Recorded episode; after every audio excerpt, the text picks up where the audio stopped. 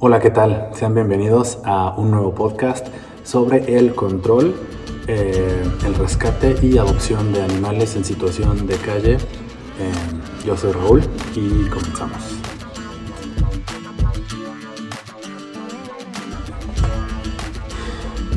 Bueno,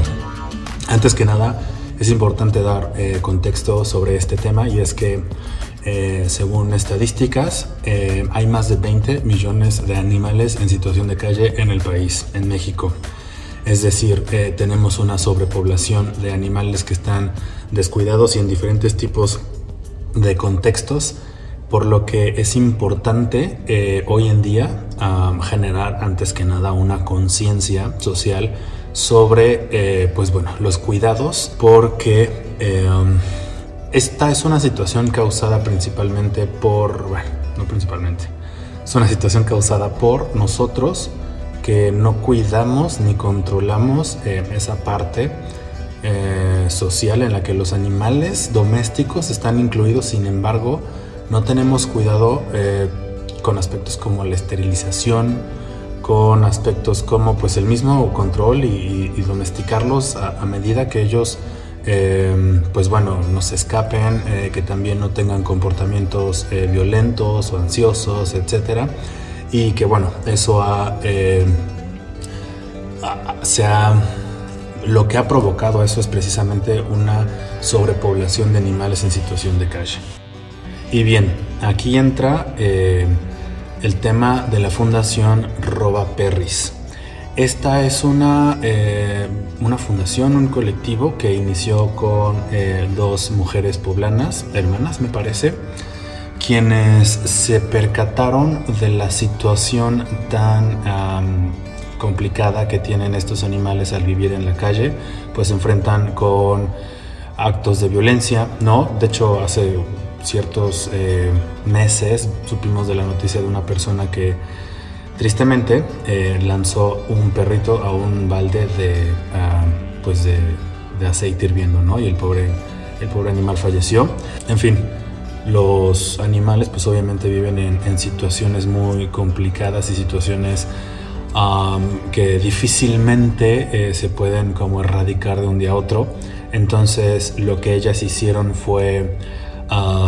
crear roba perris, ¿no? Y como su nombre lo indica, ellas roban perros, pero de la calle, ¿no? Los roban de esa situación tan adversa, de esa situación tan negativa y les dan eh, soporte, apoyo, una nueva oportunidad, ¿no? Eh, comienza con pues cosas básicas como el alimento. Eh, de igual forma hay muchos animales que están lesionados o que tienen algún problema físico y también ellas se encargan como de apoyarlos, ¿no? En caso de que algún por ejemplo, un perrito, un gato tengan, eh, no sé, la pata lastimada o que a lo mejor, pues no sé, no tengan eh, alguna parte del cuerpo como un ojo, etcétera, pues también los apoyan. Seguido de eso es muy importante eh, también la labor que hacen con campañas de esterilización, ya que eh, es una de las maneras en las que hoy en día se está controlando esta sobrepoblación de animales en situación de calle, ¿no? Entonces se buscan centros de esterilización o campañas de esterilización y se envían a estos perritos para que, pues bueno, ellos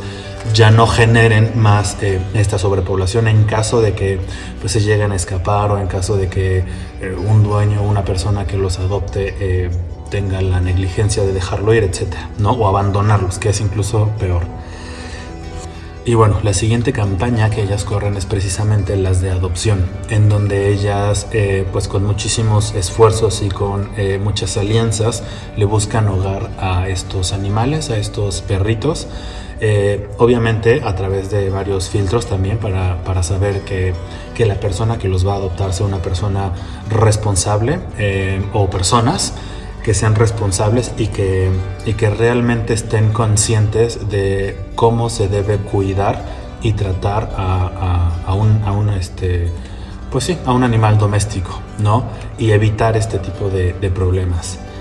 Eh, entonces, Robaperris es una fundación, eh,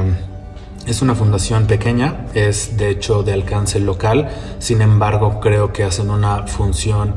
muy grande porque a pesar de que el alcance es local, en realidad eh, ellas trabajan en la zona de, Cholula, en Puebla, que pues es una zona en donde no es noticia, hay muchísimos animales en situación de calle, muchos más que, en otras ciudades, este, o, pues sí, que pueden ser incluso más grandes, ¿no? Entonces, eh, pues están ayudando, están ayudando a acabar con esto. Y no solo, no solo ayudan a los animales, sino que también a través de sus canales de comunicación, como redes sociales, este, y bueno, colaboraciones que tienen en otras fundaciones, también por ejemplo feministas y pro aborto, etcétera, ellas educan a las personas, educan a pues a, padres de familia, madres de familia, a niños, adolescentes, a personas este, solteras que tal vez, quieran eh, adoptar, etcétera. Los educan en todos estos sentidos, en el control, en la adopción, en este en la esterilización, en los cuidados, etcétera, para que no se perpetúen estos, estos malos eh, comportamientos y hábitos sociales, ¿no? Entonces creo que la labor no solo es eh, directa con, los, con los animales en situación de calle, sino también indirectamente eh, con las personas, ¿no? Por lo menos con quienes tienen pues acceso a, sus canales de comunicación y que también ellos a su vez pues pueden eh, hacer un cambio en su entorno o círculo social. Bueno, y para que este podcast no dure tanto, porque en realidad es un piloto, eh, creemos que el activismo digital, si bien no es un cambio por completo o directo de las cosas, al menos ayuda a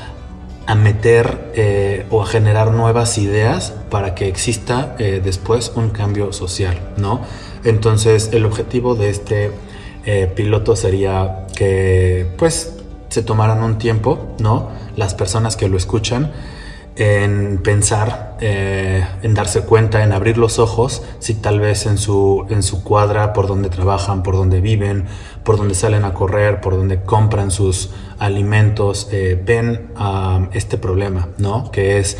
pues, animales eh, que están desprotegidos, animales que son víctimas de violencia, que son víctimas del olvido, de la soledad, son víctimas del hambre causadas por nosotros y que pues puedan tener un acto, eh,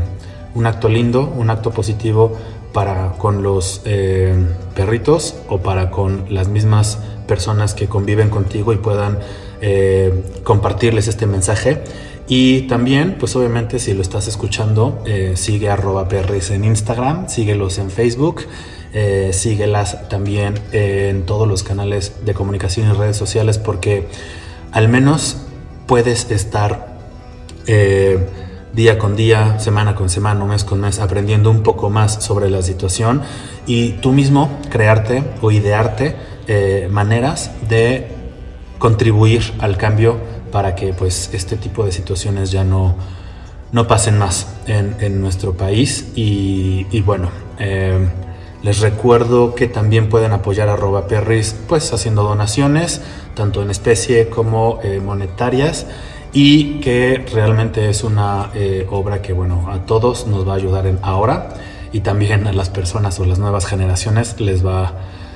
les van a ayudar ¿no? a controlar esta situación y obviamente a cambiar la manera de pensar, que creo que es lo más importante.